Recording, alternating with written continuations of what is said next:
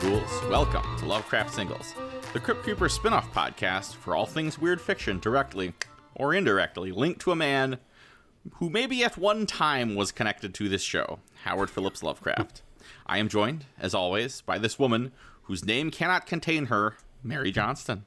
We have the big plates out, and we have the nice silverware, because today we have a guest, multi instrumentalist, discoverer, and our producer, Andrew Crawford, with us in the studio. Also, I'd like to say my co-host on um, our other show, Categorical Oracle, and also the outrageous outrageous mechanisms founder. Yeah, so break out the good shit. This is, you know, Yeah. I'm a pretty big deal. Uh, no, I'm I'm just fine. Uh, I'm just a guy. I'm going to talk over all of you, Mary, and one up you by saying he is also my brother in law. Oh yeah, yeah. yeah. There you go. Chew I have, on that. I have nothing that. to one up you on. I am the uncle to your children. Yeah, boom. Big fan of that. The great kids. the master of his oatmeal. Yeah. Oh yeah. No, I'm, I'm really good at making oatmeal. That's so. true. And, And also, you own the oatmeal. and frankly, I'm really glad to to be in a position where I can finally let the world know that. This seems like the most appropriate forum to really brag about my. Here's the secret: toast the oats before you put the milk in. Duh. Also, salt. Uh, yeah, salt and stovetop only. Jesus. Yeah. I mean, no You're one giving thinks you're away- making you're good giving- oatmeal in a I'm- microwave. Uh, well, you never know. Aren't you giving away like oatmeal family trade secrets now? I mean, you know, I'm I'm I'm, I'm, I'm about being open. I have no I have no patent on toasting oats. Open source oatmeal. Yeah, Toasted oats. yeah. Are you- All right. Where do you come down? Are these whole oats? Are these steel cut oats? Are these the quick oats? Never quick. Uh, I would probably try it with steel, but right now I mostly stick to whole. Okay. This is not an oatmeal podcast. But but hey, I, I think Could it, it just became an oatmeal podcast. as the founder of the network, I decree. This is a this is a spook spooky TV shows on HBO podcast, and therefore we need to talk about the latest episode of Lovecraft Country, boom. Yeah, which Andrew Episode watches seven. every week with me, I do. Yeah. but has not felt compelled to come on the show until just I, now. s- ma- Point of order: I haven't been asked. Yeah, well, I asked you this oh. time. Yeah, so there we go. There you go. Uh, This is finally, monocle pop off. Does your monocle pop off in fear at least once per episode? I mean, well, yeah, I, I honestly wish it was a little scarier. it does. But keep in mind, I wear two monocles, um, So- just in case. So you've never had the double monocle pop? No, that would be Bi- madness. Bionicles? No, it's it's it's just it's a convenient redundancy. That's my that's my, my whole deal. Being conveniently redundant. Hey, make of that what you will. All right, what genre pastiche were we looking at this week, folks? We start off as we always do. Um, well, I have a thought as guest. Guess first, yes. Uh, this is, I believe, a this is attempting to not so much pastiche, but this is a series of references to a science fiction subgenre known as Afrofuturism. what? I know. Tell us what more. Uh, well, uh, in a nutshell, Afrofuturism is, is a subgenre of science fiction which which postulates sort of grand futures for uh, particularly those of African descent and those who uh, whose ancestors were uh, part of the African diaspora. Uh, conveniently, uh, I'm one of them as a, as a biracial person. So, um, this is a, genre, a subgenre that I particularly uh, enjoy, which is why I am here today. That's right. So, Yeah. I think most traditionally, because it is expanded out, it also can be a philosophy. It doesn't have to just be a genre, and also a music genre. indeed, um, Um, and uh, the most like clinical, bloodless definition of it is the intersection of the African diaspora culture with technology, which feels like incredibly basic to me. also it does imply that African uh, those of the African diaspora did not have access to technology, which is untrue. yeah, or or it would just be about like people in Africa using cell phones, being Yeah. like, "What up?" Um, Octavia Butler is probably the most well-known Afrofuturism author, I would think. Um, but right, right there with her, and actually, I kind of prefer generally is Samuel R. Delany. Oof, yeah. Wonderful, wonderful books. Um, then in music, I think is actually the place where most people would be very aware of it. Right. For example, uh, Parliament Funkadelic. Of course. Have you heard of it? Oh, Afrofuturism. Sun Ra. you cannot forget Afrika Bambaataa, of course. Yep, I did not have Yeah, that on my yeah. list, but Tribute that's the a, Nation, but that's yeah. an excellent call out. Excellent call out. Deltron 3030. Um, Mm, yeah. Yep. And then uh, probably the most well known because of the smash hit movie, uh, Marvel Comics superhero Black Panther Mm, indeed. typically typically has Afrofuturism themes in them, if not be straight up send up to Afrofuturism. Indeed. Um, yeah. So how Lovecraftian is it? It's not, I would say. Yeah, You don't think- not, I mean, not even a little bit. I think we can really like make some comparisons to H.P. Lovecraft's notorious uh, Afrofuturist uh, works. Which why wouldn't those be just a treat? Those would just be colonial, Yeah, oh, colonialist yes. futurist works, yeah. or a Belgian it's- it's terrible. Afrofuturist work. yeah, yeah, it's it's a thing where like I mean this this this, this is horrible, but Lovecraft Afrofuturism is Africa is wonderful and uh, you know it enjoys a high standard of living. Also, it's all entirely white people. Like that. That's that is the African future that he envisioned. Yeah. Yes. Yes, that is exactly what he would envision. um, yeah, no, it's not. It's not like Lovecraftian at all, but that makes sense because it shouldn't be really. Indeed. Right? Yeah, yeah. We're we're we're we're, we're in a different we're playing in a different pool here. Yeah, I am gonna go. I'm gonna make a wager right now because we've seen. So this is the seventh episode. I've seen the trailer for this for the eighth episode. That means there's only two more episodes to go, which makes this a very safe wager. I don't think we're gonna get back to Lovecraftian stuff until episode ten. And boy, howdy! I bet we're gonna go all the way in. I think we're gonna see. that. I think we're gonna see the big man himself. Yeah. HP I mean, V. No. Uh, no. No. No. H- HP Cthulhu himself. HP Vakulu himself. Um, no, I think we're gonna see Cthulhu in the final. Uh, I think that would be right. Um, that would be my guess. the the only thing I would say is unless they decide that the last two episodes are a super two-parter episode, in which case hmm. That's true. Although to, I'm trying to think back. Like sometimes HBO does that, but a lot of times they don't. Uh-huh. what if, fair. what, fair. what if they do some nerd and like, actually, we're gonna show you Cthulhu, but here's the King in Yellow. Ooh la la, twist. Yeah, yeah, yeah. They're like, we had a lot of leftover stuff from True Yeah, Detective. we didn't use any of this H.P. Lovecraft stuff. So, I mean, we got the Shoggoth, but I don't know. I don't know. Yeah, th- they, mm. they, they use the character. They use things like the King of Yellow that are not strictly speaking H.P. Lovecraft Lovecraft Yeah, characters. Lovecraft they, they adjacent. dig deep into the derelict kind of. Yeah, Either that, or they're just they're just doing an homage to every game of Arkham Horror I've ever played, where mm-hmm. you spend the entire game getting your ass kicked by cultists and like other weird and ghouls, like then- other weird people, and you're like, I don't know, can I fight like a monster? Also, then you sell their corpses. Yeah. then you drag them down to the docks, and you're like, want to buy some weird people? well, wait, how else They're are you gonna buy dynamite? How And else you are you know- gonna buy dynamite? Well, and that's one of those. Yeah, I mean, it's means to an end. But that is a funny idea because, like, you're like you're you're like a respectable citizen, right? Yeah. Dragging all these weird people down, and you're like, you're probably like trying to make conversation with whoever, whatever shady figure you're selling this to, and you're like, I mean, I'm not a weirdo, and they're like, well, No, no, you're, you're standing on the pier next to a next to a man dressed like a longshoreman. You're both like looking at the horizon, and you're like, you know, not making eye contact, speaking uh, obliquely to one another, like, "Hey, you want to see a dead body?" that's if that's that's if uh, um, Stephen King decided he was going to write H.P. Lovecraft uh, setups. I'm imagining it's more like when you take something into a Beacon's Closet and they're just like digging through and they're like, I don't know. I mean, like maybe we can take this one cultist because he has kind of a weird shriveled arm, but otherwise, you're gonna have to take all this stuff back He's with kind of you. bespoke. We can, we can embrace this. It's a very is there, is there a interesting little looking. blonde boy there who's like, "Yes, queen. Yes, queen." Yes. We've now fallen into some sort of weird, weird mashup of Broad City and Arkham Horror. Yeah. that that, that episode where she accidentally does the drugs and the Bingo Bronson. That's kind of Lovecraftian. It is kind of Lovecraftian. what did Lovecraft think of Manuka honey? He probably was all all for it. Probably I mean, it's- was. New it's- Englander, he's probably like putting it on a bunch of dry bread products. I mean, it's something that is explicitly for white people. So I mean, yeah, that's. Yeah, yeah. Hey, Are you sure about that? I don't. I'm not sure, but it's. it, sa- seems right. I don't. I don't really know much about Manuka honey. I'm sorry to say. I'm sorry to say I don't know that much about Manuka yeah, I'm not, honey. I'm not an expert. Um, For sure. All right. So, next up, we are going to actually talk about what happens in this episode. we, we have some mythology housekeeping here. Um, uh, it's kind of uh, going down the list, right? Letty is she maybe pregnant? You guys, do you think she might be pregnant? Is there a baby in her belly? I, I I, don't know. It's I really hope in the me. next episode it's just Letty being like, I got my period, so everything sounds cool. like that was totally a red herring.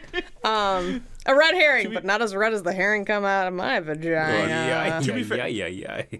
To be fair, they did that in um in Veep. They did. You're right. Um, they're not going to do that here. No, No, they won't do that. No, no, no, no, absolutely not. Um, that plot was okay. I mean, I'm not here for Letty uh, like carrying, you know, the Grand High Wizard Antichrist, which I think is what she's going to have. I think we're going to get like some shades of Rosemary's Baby in the next episode, but or at the very least, uh, Christina is going to be like licking her lips, waiting to get her mitts on that baby for I- evil, nefarious purposes. It's got that sweet, Point of order. blood. Point of order. Christina will not be licking her lips because that involves emoting outside of a range that. Oh my Christina been God. allowed to emote. Yep. Um. Yeah. So Letty is pregnant. What else is important to the mythology? Oh, um, we see Ruby and uh, Christina kind of have their um, have some sort of reckoning. Um, we see that. Not that uh, we get William- any. Like Ruby says to Christina, "Tell me absolutely everything in grand detail," and Christina's like, "Okay." And then it's There's the book of cut. names. the book of names and your family. Ugh, I do not No, no, care but I- about the book of names. they I what, what I didn't like here is that um they I mean and that they don't have to I guess but I think that they had a good chance for when Ruby Ruby says something on the lines of like everything you told everything you said was a lie and Christina's like no those were my words coming out of William's mouth they could have at least made it explicit that Christina maybe loves Ruby or is interested in hmm. her I that think whole they feeling were- the magic I think they were trying to, but I think that somehow Ruby and the actress that is Ruby and the actress that is Christina have just zero chemistry.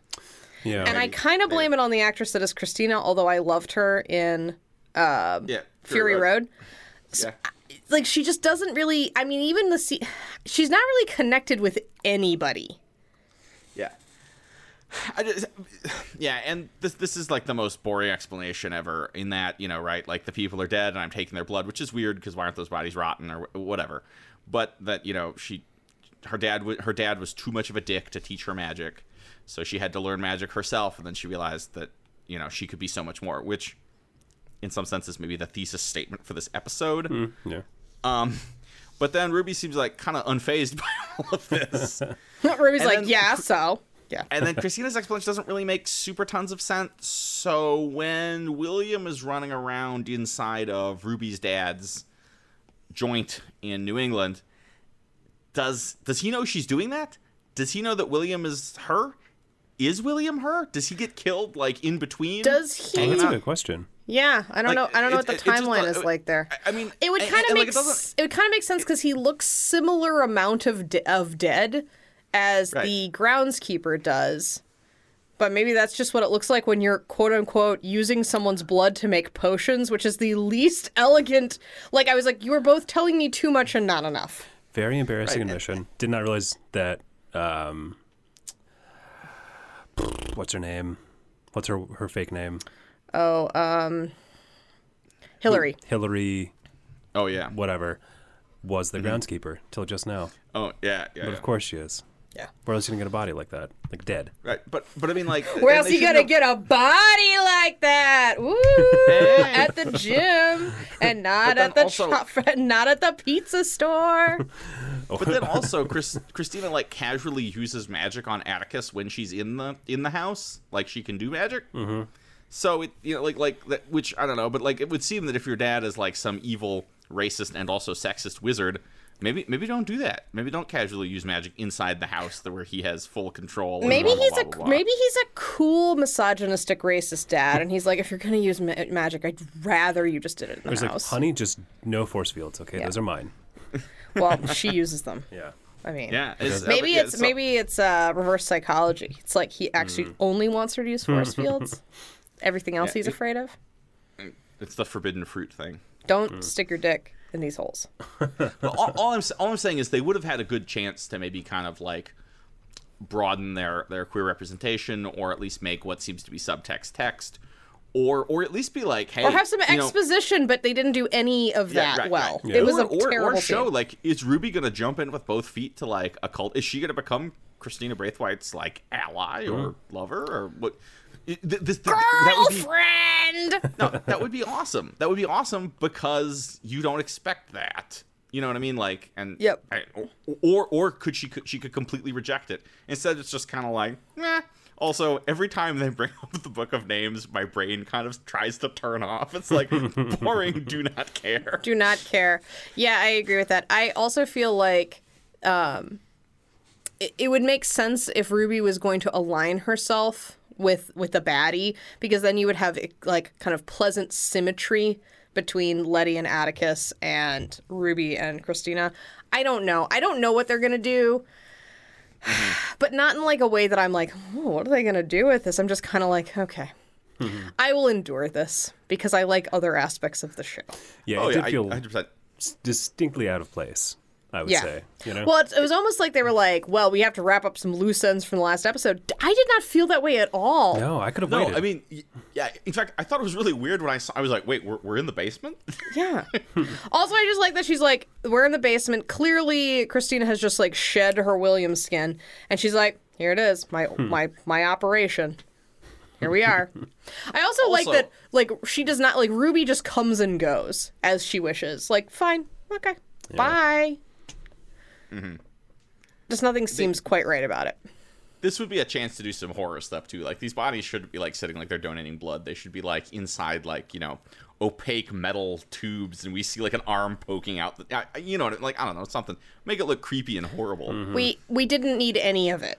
Like we did Right. not need any of it. It would have been better. The episode would have been better without it. Yeah, the focus of this episode and the part that is you know enjoyable um, is sort of um, Hippolyta. Kind of, um, she activates. Um, uh, what is is it? Doctor Epstein's time machine. She activates the time machine, which I think is a time machine, but really is an alternate reality machine. Or like a Which it- or like a rips in space and time machine. yeah. Right. Yeah. I, I Or maybe only cool. when I it's think- like shot with loose bullets. Guys, I think it's actually a telescope. right.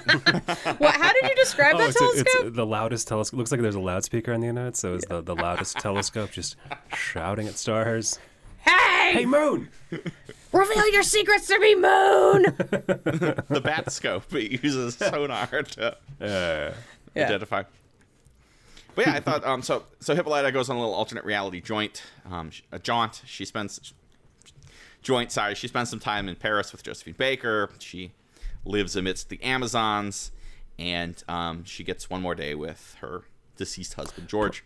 Yeah. And Point then of order, though, not the Amazons, the Dahomey Amazons. Who oh are sure a- yeah, yeah well yeah. different different Amazons. Well, And right. point of order, not just one more day with George.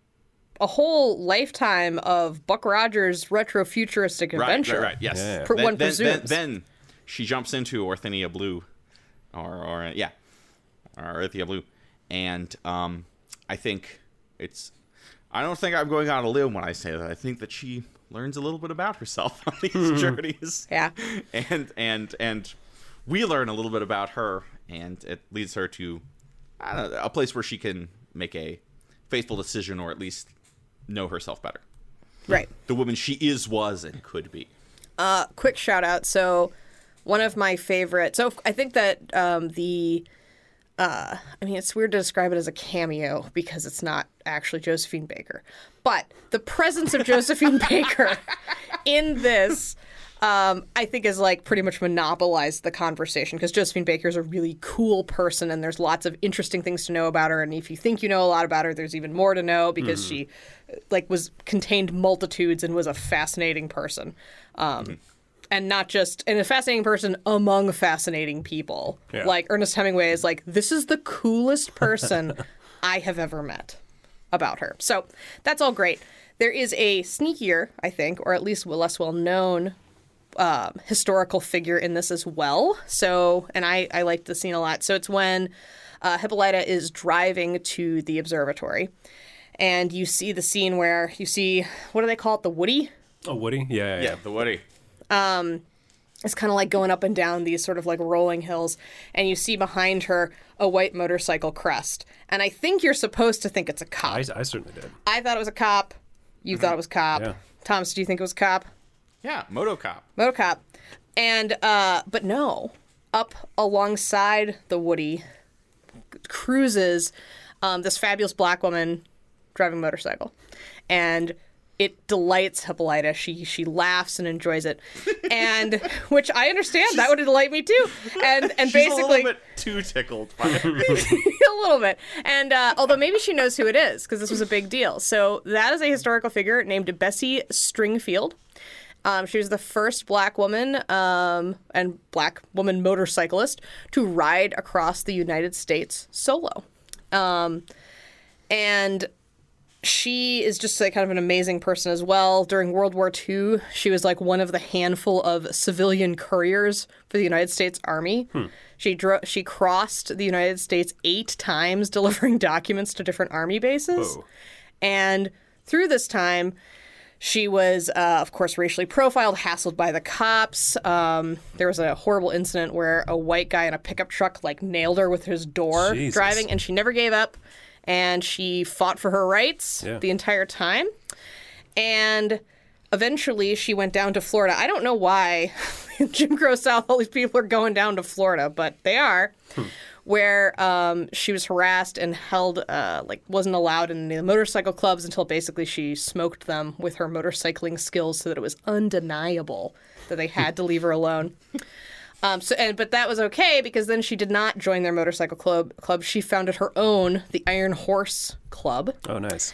and um, her official nickname is the Motorcycle Queen of Miami. Huh. Yeah. Very cool. So she's a real person, and it's really cool to see her in this. So maybe one could argue that Hippolyta knows that it's Bessie Springfield and Stringfield, and that's why she's so tickled. Yeah. She's like, ah, famous person.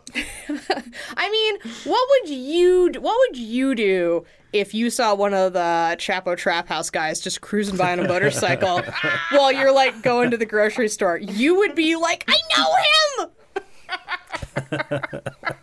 True, true, hundred percent. Yeah. Yeah. Virgil Texas on a motorcycle. Ah! I would then immediately I would lose my cool and I have a parasocial relationship with you guys because of your podcast. And then I would lose control of my car and swerve and probably kill them. That'd be Oh, terrible. no. And then they would be like, he rode his motorcycle, spreading socialism across America until some white Southern man.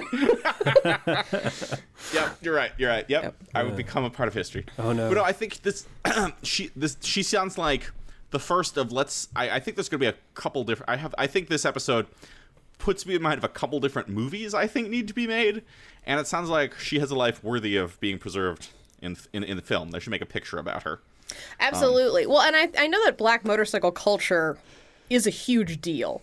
But I think typically Mm-hmm. when we think about motorcycle films and we think about like Easy Rider, like motorcycles representing freedom, we think about white men Yeah. for the most part. Yeah, for sure, So- hundred percent. Yes. So I think it was cool to not only give us that little like lurch in our gut and then Mm-hmm. su- re- immediate release and surprise and delight that it was not a white cop Yeah. Coming for Hippolyta, but also that we have now flipped the narrative and we're showing we're showing a, a black woman exercising her freedom in the in a way that is very iconic for Americans on the f on the open road. I mean, they're like like motorcyclists are like modern day cowpokes, you Well, know? at at least many of them think that they are. yes. I mean, I mean, we've all seen Sons of Anarchy. We all know. what do we know? Oh, I don't know. It's, it's, it's not a great show. Actually, I actually Sons of Anarchy is a great it. dumb guy show. No, I haven't. Oh, oh, it's it's is it dumber? stupid. Is it dumber than Entourage? Um, it's more entertaining because the first season is basically, a, it's basically what if Hamlet was a dumber guy? Like like the Shakespearean per- Yes, character yes, like- Hamlet? like I think that my father's murderer is my uncle who's married to my mom. Yeah, Oh. yeah. Um, is there is there and, an and also he's played by and, and also Ron Perlman is in it. Oh. Is Ron Perlman the uncle? Yes, He would have to be. who who like I think survives until uh, if I believe the very end or at least very close to the end. So like it, it does it's not even you're you're watching it and you're like is he gonna kill Ron Perlman? Nope, Ron Perlman's in it for like five or six seasons. um, Do you ever get to see Ron Perlman eat in the uh, in the. Uh, I don't remember. He, I, I do remember because it's around Perlman uh, joint. He is uh, contractually obligated to smoke at least one enormous cigar in everything he's ever in, Which and makes it definitely which happened. makes it look like he's smoking just a cigarillo because his mouth is roughly the size of a cantaloupe. Yeah, Yeah, does he I, I actually imagine apple yeah, in one bite? yeah. They're specially Just made. No, chucks it's- it they're specially made gag cigars that are actually as big as like a man's forearm. Right. Like they keep them in the same place that they keep the white button down shirts that they make actresses put on after they're done having like a a sensual sex scene. Hmm. That are like Yeah, that they're like- on a man would be like a size like 7x so that the woman Yeah. looks really small. Hmm. Or those sheets they have on the beds where the men can li- the men can like show off their their their chest and abs, but the woman can be like kind of covered. yeah, totally. I do like how in movies the second someone has sex they immediately just like ruin their bed. and put on underwear. Yeah, That's when they get up. immediately. Yeah, yeah, yeah. Immediately. That's not that's not that's not how it's not your go-to move. That's my move. You're just like, I'm gonna ruin this bed. Rip all the bed, sheets off. Boxer briefs back on. All right, so back back to this episode. I just wanted to give a quick shout out to uh, uh, Bessie Stringfield. Um, sure. Before before we dive into the different worlds, I, I just have some thoughts. So, I uh, I thought it was a little bit unnecessary that the cops that the that that uh, the evil uh, what's his name Captain. Uh, It's like- what is it's his like- name? it's something with an Captain L. Seamus Cap- Lancaster. Captain Frankenstein chest. Cap- Captain Seamus, no, Captain Seamus. Um, that that he has guys like presumably all over the place. Do we know? Do we know where this observatory is? I think it was in Kansas. There was a. There was a Really? Yeah. Well, I think there was some sort of like. It's in Mayfield, wherever that is. yeah, I think she passed a But I mean- Kansas sign at least. But you know, like so, so, so this this cop who's in like the Chicagoland area, like has fingers everywhere, which is eh, whatever. But I thought that, that that part was unnecessary. Number one, because I thought it was kind of goofy that now Hi- Hippolyta joins the cast of people in, in this like heroes in this show who are murderers. Uh, Yeah, I also thought they handled that in the dumbest way possible. Wouldn't you immediately pick up that body and just chuck it in the? Huck it in the yeah. Yeah. Yep. And then I- I also like that that Atticus, who it's a big plot point that he ha- that he doesn't get to use the Woodies, so he has to take the bus. But he like gets a phone call and he knows where he needs to go immediately, and he shows up there. That is an and he does the excellent point.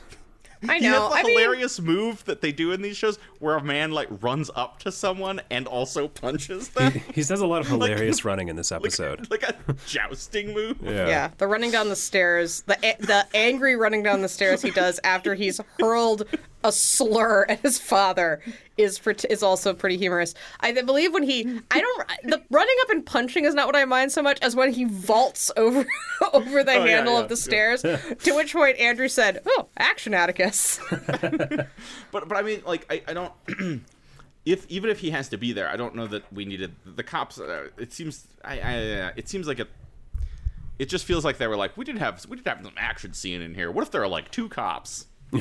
And That's kinda- is power fister, there to, to, to bring justice. I honestly think all of it should have been Yeah. stripped. Like everything should have just been stripped away. I know. Of, I mean, like we see that Atticus had an adventure of his own. We don't get to see any of it. We have like the mysterious uh, Lovecraft Country by George Freeman um, paperback novel that he brings back.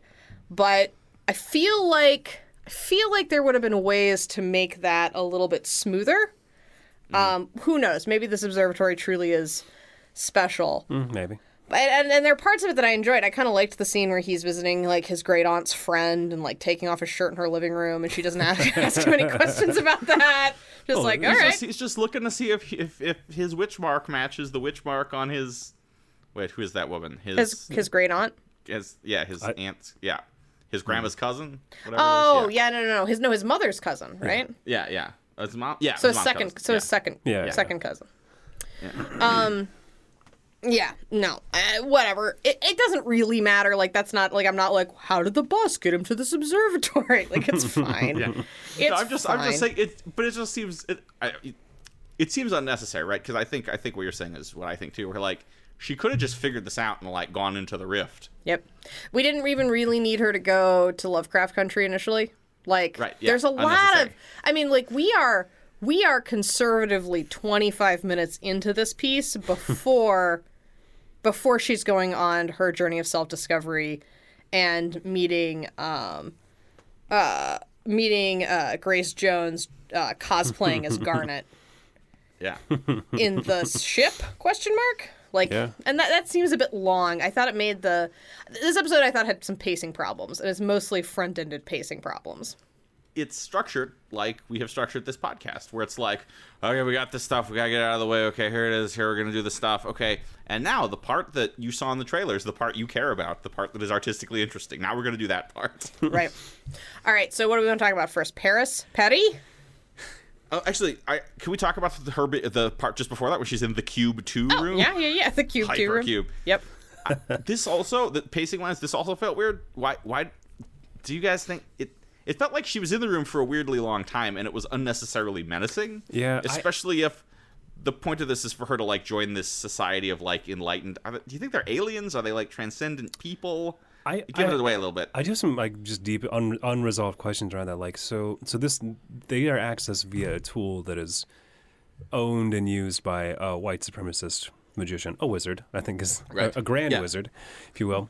Um, are we to understand that like she got in contact with this particular group of cool space ladies because the cop shot the machine and broke it, or are these allies of um, the doctor who owned the house who had um, the yeah orrery? dr epstein Doc- Dr. yeah, Epstein, right. yeah. Th- that part is not t- super clear. Like, do I think that that that that racist cop who got thrown into the portal is also interacting with Grace Jones Grace Jones Garnet? No, mm-hmm. absolutely not. It looks like they're kind of like just like a bunch of parallel worlds, like flashing. Yeah, yeah, yeah. So so so so in some sense you think she just lucked out, like she got Yeah. a good one. She could have Yeah. wound up in like she could have wound up in like the version of this that is run by race the, like the HP Love like the the bad joke I made about HP Lovecraft at the top where like she runs into like the HP Lovecraft futurist world where you know something Yeah. bad could have happened. Mm-hmm, yeah. Mm-hmm. Yeah, I mean, I, I think s- I think so. I, I can't imagine that part feels a little bit strange to me. I don't think that this. I, I think that that machine is meant to do this. I'm wondering if if it's not shot full, if it's not blown full of holes by a gun, if it opens up that portal in a stable environment that is more convenient than just kind of like off to Oh the yeah, maybe, left. yeah. Maybe you like adjust, you adjust the dial, and math appears around your head, and then it changes, and you can be like dinosaurs. Right, and maybe you you, know, can like the Old pin, West. maybe you can like like pinpoint exactly where you want to go. But no, I think she just kind of lucks out. I mean, like Sure. Atticus, one assumes went somewhere totally different, Yeah. Right. and we and Yeah. we assume the cop didn't isn't like Yeah, he- you know becoming was- an enlightened individual. So Yeah. He went Yeah. to a Barnes and Noble in 2015 to get that book. maybe, maybe. Uh, he was like, "Well, I really had to go to the bathroom, and while I was there, I felt like I had to make a purchase." And you Guys, wouldn't have you seen this? A bookstore with coffee bar? there's an it was on this end cap and i was like wow yeah um, uh, all right so but, but anyway, it, it seemed a little bit unnecessarily menacing because the they ultimately her experience with the with the with the Grace Jones robot alien transcendent space people seems to be very positive and very affirming. And it's kind of weird that they're like scaring the crap out of her at the beginning. Yeah.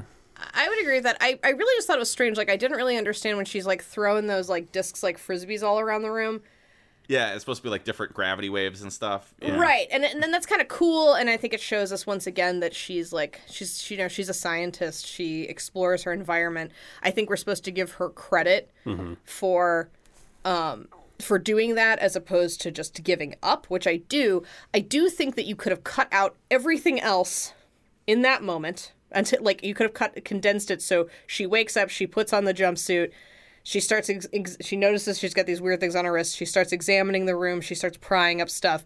That's when you first see grace jones. You don't know anything about grace jones right? And she's like what do you want? What's your mission? basically. Yeah.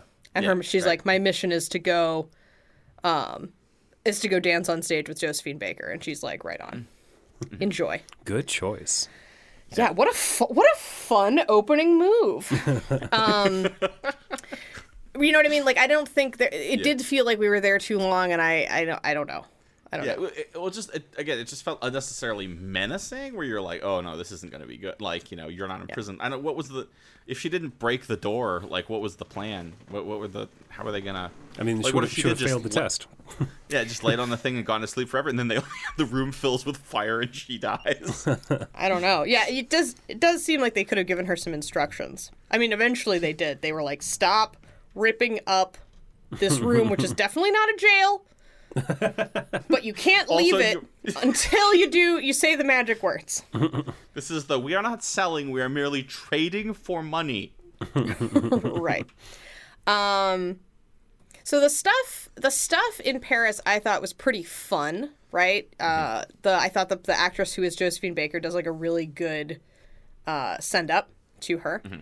And uh, you kind of you kind of understand like for um for Hippolyta this is like kind of her first taste of like freedom to be like sexually desired, but also you have like Paris salon culture, which definitely Josephine Baker was a huge part of. Like that was that is her experience where she could like take off her clothes on stage and like be the most beautiful woman and like sexually desired by both men and women and she could explore all of those things together. But also people were like what do you think about politics? What do you hmm. think about art? Like we're interested in your mind right? So i can hmm. understand that that's like a hugely for a, a mid-century woman like i don't think Hippolyta, i don't i keep oh, i keep almost calling her Hippolyta. i don't think hippolyta went to college right? Yeah. like but she clearly is an intellectual in her own right. You can see that that would be a really cool experience to have um i do feel like it's a little strange that we don't have that seated early on Yeah. i mean when she She, sees she she is listening to French music in the car when she. Uh, when she sees mean, I- bessie yeah, i don't know I but don't I don't I don't know the the word. I I- I know that uh, Josephine Baker was was a dancer, not a singer, right? But she don't know. recorded some things it's not it's not one of her like like she Okay, has okay, one very famous song that was a hit um, here as well as in uh, in europe. It's not that song. So Uh, i don't yeah, know. so maybe- but but it would be i don't think it would have been hard to like kind of seed that early on. I think that this episode forced me to kind of acknowledge and grapple with the fact that i don't really know who hippolyta is beyond like she loves space and she's smart. Yeah. You know Also, also, point of order, point of order. Nobody is married to George Freeman who doesn't know what it is to be to be sexually desired. That is, that One is of his true. That is true. Main character traits. That is true.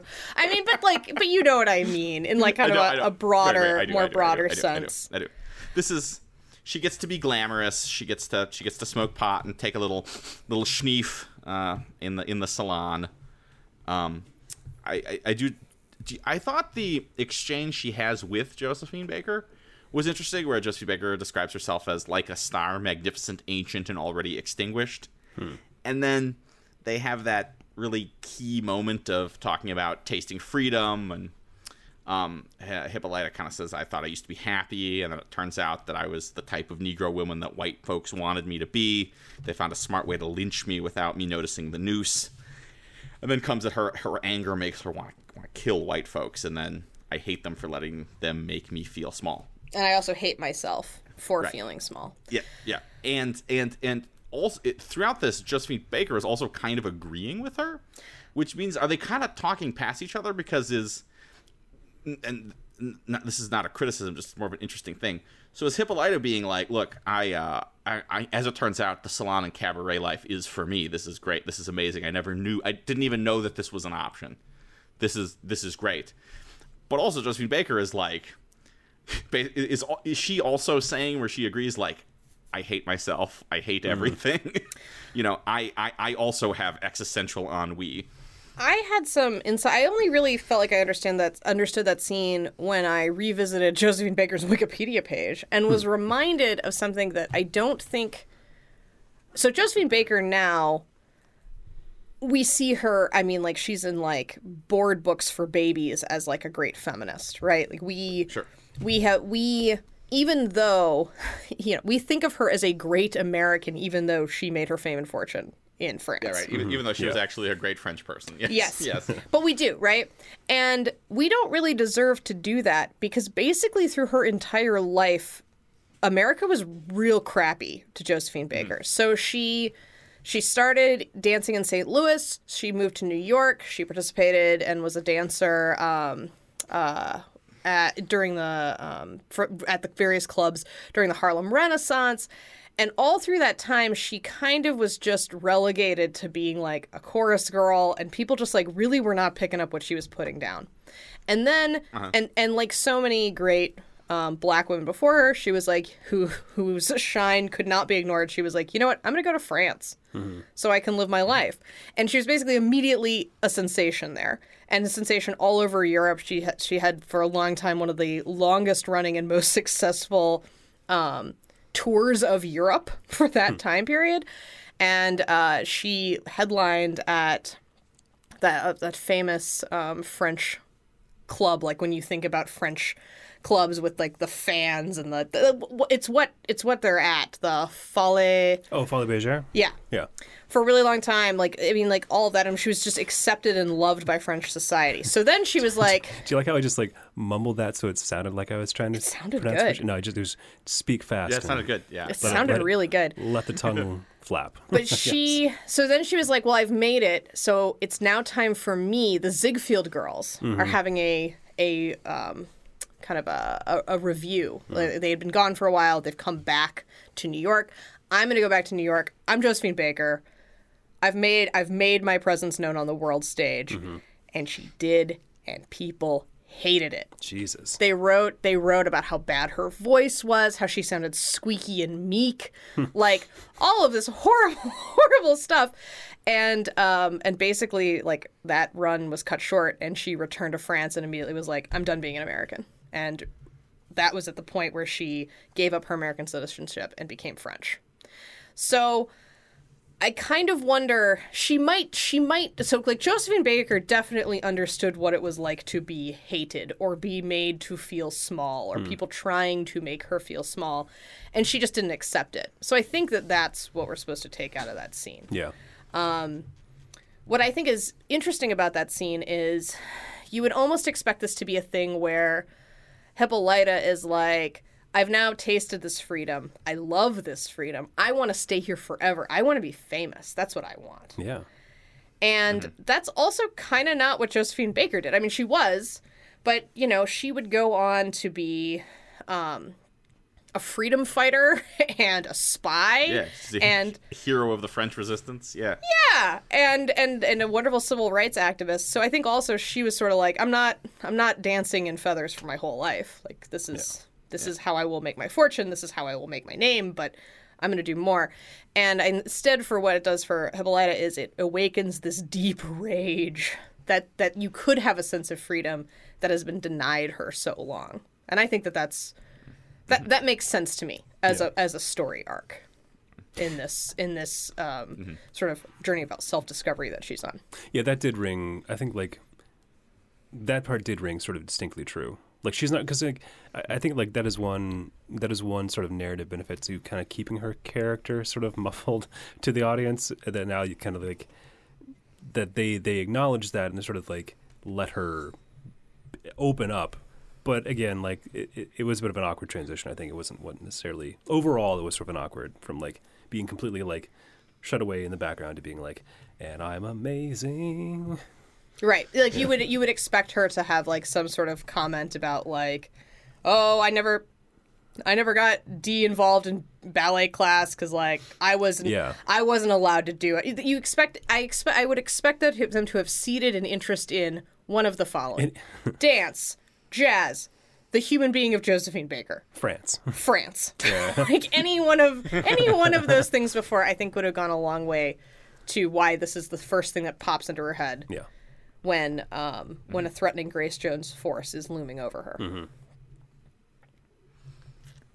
Yeah. All right, what's next? Yeah, yeah, and it's fine. So then we uh, then we go see the Dahomey um, Amazons, um, which, I- which which which which. Uh, so I would say before Josephine Baker, people have made movies about her. They still should make movies about her. Josephine Baker is one of the few people who I think um, uh, Beyonce gets compared to a lot. and I think Beyonce comes up a little bit short. One of the few people who makes Beyonce seem maybe not quite up to par. Well, we'll see what that- kind of role Beyonce plays makes in the, fe- in the coming Resistance. Right. I guess. Yes. So the, the so we see- we spent some time with the uh, the Dahomey Amazons, um, who were who were who were certainly a real group of people, um, but maybe not exactly as portrayed here. Um, Dahomey was the kingdom of Dahomey was a African kingdom, which is in um, uh, present day um, Benin, which is in West Africa.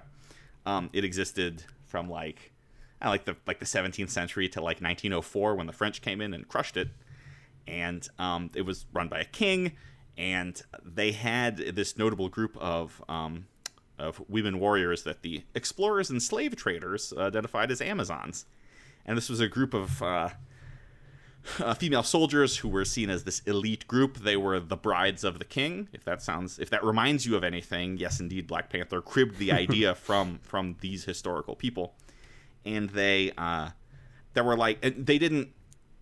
They like characters in Lovecraft Country were virgins, um, at least theoretically. Um, so like the, it was not a carnal marriage to the king. Instead, this was to keep their devotion, and they held important they were an important force within the country. They sort of as that they they were warrior aristocrats, and um, they fought with modern weapons, um, and they fought in war in, in a series of wars with the French in the late 18 and early 1900s. They fought with Winchester rifles and and spears and gun uh, and knives and things like that. Um, and uh, when uh, they eventually were and and what's interesting is these wars with the French, the Dahomey people secured cannons and machine guns. Like this was not this isn't this isn't like the Rorke's Drift Zulu kind of kind of conflict. This, this, yeah. this this was this was you know guns on guns kind of thing, which fascinating, right? This would be fascinating. I would I would watch a movie, a miniseries. I want to know more about this. Um, but anyway, then in the that so after they lose the war, they were demo- after they lose the war, the country loses independence. They were demobilized, and they had a hard time fitting back into society. And there's accounts of them being kind of un- being unnecessarily aggressive and violent compared to other people trying to sort of integrate back into society. That that, that, that that's an interesting thing to think about. Um, and the woman who um, is uh, uh, training the uh, the Amazons, Nawi, is based on a real person called Nawi, who was um, someone identified in the 60s or 70s um, by, like I think, uh, anthropologists or something in Africa, as the last of these of these Dahomey Amazons. She was a real she was a real person um, that that they were able to interview and stuff, and and, and I think because of like dating and everything, we're not they weren't sure exactly how old she was, but by the time she, they she died, they thought she was maybe upwards of hundred years old. But but fascinating, right? This is this is this is fascinating. Um, uh, the um, Dahomey did did good things. They did as as a nation. They did good things. They did bad things. Um, they were engaged in the slave trade, um, which uh, so. But also, the Amazons apparently were kind of more opposed to it than the male um, warrior aristocracy. So there's there, there's a lot of interesting stuff to mine here. This is something where I, I just want to know more. I, I I should probably it would be it would be worth digging up some resources about um uh, about this group of people and, and their their impact in life lives. Yeah, I mean, yeah, um, it's very, very very interesting. Yeah, you can't really talk about the African diaspora without talking about um, Dahomey. I mean, because again, the, the largest slave trading port uh, on west the Af- western African coast was in uh, Dahomey, and again, like the I- read an article even even to this day. There's sort of great cultural divide and frustration and challenges because you know they're you know in, in America we have the history of the those who were enslaved and those who uh, weren't, and in Dahomey we have those who were enslaved and sold and those who were the enslavers, like who were the sl- the ones who captured your ancestors and sold you to slavery, and it's it's, it's apparently a, sort of a. Actually, they're opening a museum. I don't know the details uh, of what sort of the. Um, they're working with the Smithsonian, I believe, to open a museum um, about the history of slavery in the nation, and it's it's it's it's very interesting to talk about.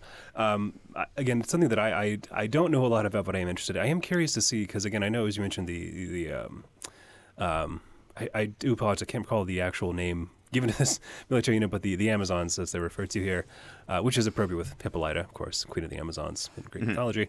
Um, it is strange to consider that, like, you know, one thing I, I noticed when I was watching um, Hippolyta's um, uh, journeys, I guess, uh, both involve France in different ways. You know, in the first one, she goes to France to sort of be live a liberated and free existence alongside Josephine Baker. In the second, she goes to uh, Dahomey, where the French are attacking and uh, contributing. I mean, presumably based on my limited knowledge of military uniforms, which is non-existent effectively. They looked pretty.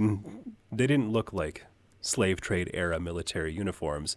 So I don't think these are like slaving Europeans, but like it, it draws sort of an interesting parallel in which like France is sort of like good They, and bad. they looked like Civil War They soldiers did, to and me. I, I know I was confused. because Yeah, I, was- I, I, I, yeah, I thought they looked like Confederate soldiers to me. I thought it was but I a. think- I I, I did a- look it up. Oh, go ahead.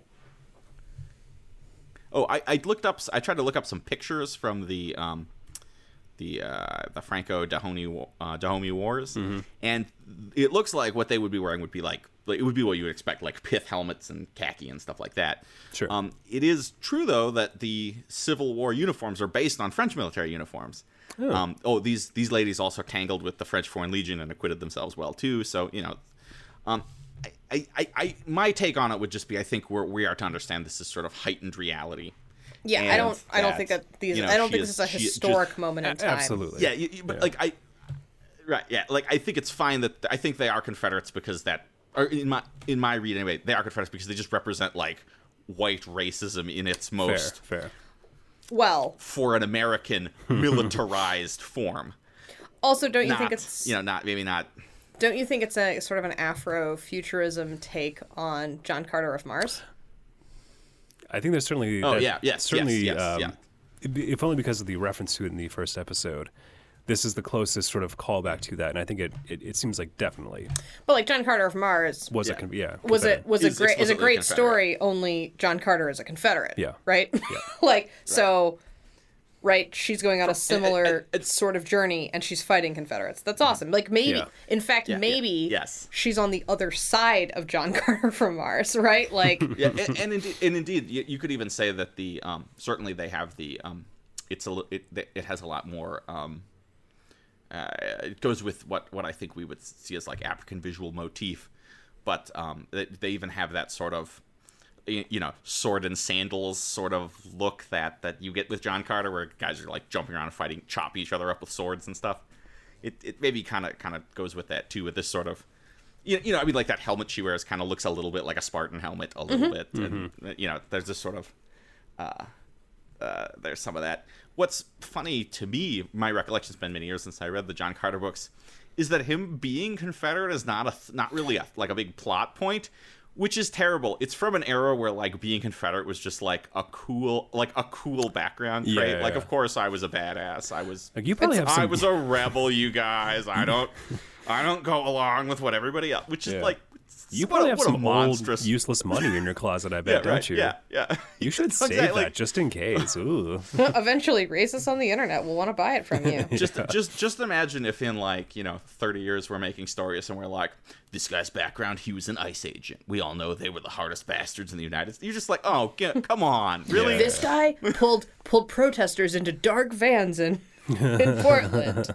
So No, you know he's tough. Yeah. Right, right. Like, like just divorce it from anything that would like actually inform your worldview. It's just like this is just shorthand for being a badass. Right. Jason Bourne.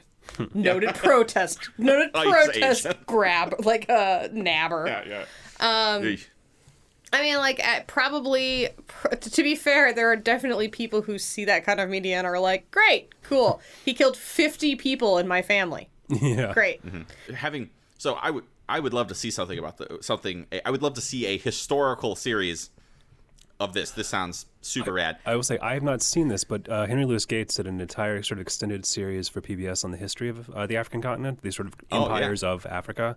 Uh, Since there isn't anything, any sort of grand dedicated piece of media to that, uh, it's been on my watch list for like five years now, and I just haven't got around to it. But I'm very, I think I, I would suspect that would come up at least a little bit. Yeah. Oh man, Um, yeah. I, I I I should check it out. Is it? I'll, I'll, we'll we'll chat off mic. Yeah, yeah, yeah. Viewing series. Also, uh, one other small fun fact: uh, the religious practices uh, born in uh, Dahomey were the foundation of what would go on to be sort of Haitian voodoo and the other sort of Afro-Caribbean religions. Oh, religions.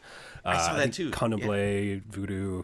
Um, the kind of plays the Brazilian one that you see, I think, in uh, Black Orpheus. That's so Yeah. cool. Yeah.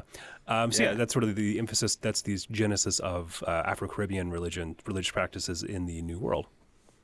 But, but also, like you know, there's I, I- see sort of there's a lot of mixed accounts I've seen about that, where like. Um, I don't know. It's an interesting topic to get into. I, I and I'll, that's all I'll say because I don't want to say anything incorrect or foolish. But it's definitely it is it is uh, sort of fascinating. Yeah. I would say that this is so definitely when she's in Paris, um, you get a, like a little hint of um, liberation, but I think it's liberation that is something that we that if you're like a liberal person who got some sort of degree in the humanities are generally cons- could be kind of jealous of, right? Who doesn't want to be a fabulous intellectual in the salons in Paris? Oh yeah, I mean, yeah, Right. Frida Yeah, yeah, Kahlo sure. just walks Yeah. down the stairs so casually in a sweet suit. Right. Like, it's come amazing. on. It's it's awesome. Um, half, half, half these people would love to hang out with like a C-list celebrity Yeah. in, in a place like a quarter as cool as what's going on in this episode. Absolutely. So that is to me a little bit a little bit generic or standard sort of sort of hmm. wish fulfillment, journey of self-discovery, like I you know, I spent a semester in Paris. Yeah. kind of kind of stuff. Um, speaking as a as a person privileged enough to attend college, like Yeah. I relate to that. I understand it. I think that this is where um, the during the uh, the Amazon um, portion of her journey, I think that's when we start tapping into um, more feminist philosophy, and specifically um, Black feminist philosophy. Yeah, In basically all feminist philosophy, there is a, a portion about women discovering this repressed sense of rage. That's very common. For Black women, it is singular because their whole lives they have been dismissed like like their their justifiable feelings have been dismissed as just being angry black women yeah. um, I read a book uh, at the beginning of the year by Brittney Cooper called Eloquent Rage. A black feminist discovers her superpower. I would recommend it to everybody. It was very, very good. Um, and she talks about this a lot. How, um, you know, that this that this dismissal is so harmful because black women have a lot to be pissed about, and there you can if you harness that rage and you build that righteous rage based on you know the the treatment of yourself, the treatment of your mother, the treatment of your grandmother, of the women that you've seen in your life. Um, it's it's pretty much it's a, it's an unstoppable force. So I kind of saw this whole section as being a moment where uh, Hippolyta accepts her rage and decides she's not going to let um, people dismiss it or define her, and define her by it and dismiss her because of it. That this Yeah. is something that she can use for her power, which was really cool yeah. which is really cool. I actually my only complaint with this section is I wish there was more and I don't I don't really I don't think I get it and I didn't love it that it ends with her turning her back to the oncoming army, taking off her helmet and being like, "Well, but I'm also George's wife." Yeah. I think it would have been way cooler if she was just mowing down hombres, like or mowing down uh, uh, dude bros. Yeah. And she was like, "I am Hippolyta, or I am Hippolyta, I am George's wife," and then like snapped out of it. I think they prefer to call Proud Boys. yeah, I think that that would have been cooler and would have shown that like the rage, like the rage is now motivating her Yeah. and pushing her forward. Um, that that section ends in so kind of a defeatist note, and I, I didn't love that. Yeah, it's a lot of build up to this suddenly just be be so. Um, it, it. I mean, I know that the, the engagement with George, the, the scene with George, is intended to sort of showcase un, unacknowledged disappointments, but it's really disappointing when you're just like, oh, okay, come on, you work so hard and you look so cool. Well, and that's kind of my my beef with a lot of this. I feel like we spent exactly the right amount of time in Paris. Yeah, I think it'd be nice if we knew how long she was there. Yeah. Like got a sense of that. Maybe if I deciphered like but I don't think they they update you on that. I, I I think those those those little like star date, those little coordinates at the bottom do Mm-hmm. change, and I think one of them does seem to be time because it doesn't unless I mean unless like the coordination of the salon is different from the coordinates of the theater or something. But I feel like it does. I feel like it does change as show time passes, but I don't really I don't really remember.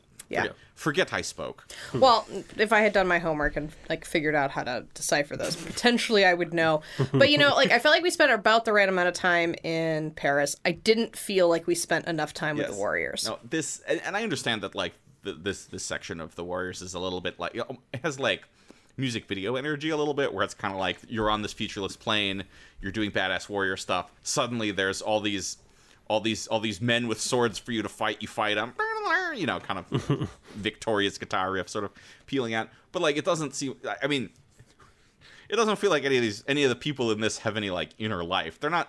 They don't even really feel like real people. Exactly. Do you know Yeah. what I mean? It's, it's sort. It's a. Yeah. It's it's it's it's it's stylized and kind of iconic. How about that?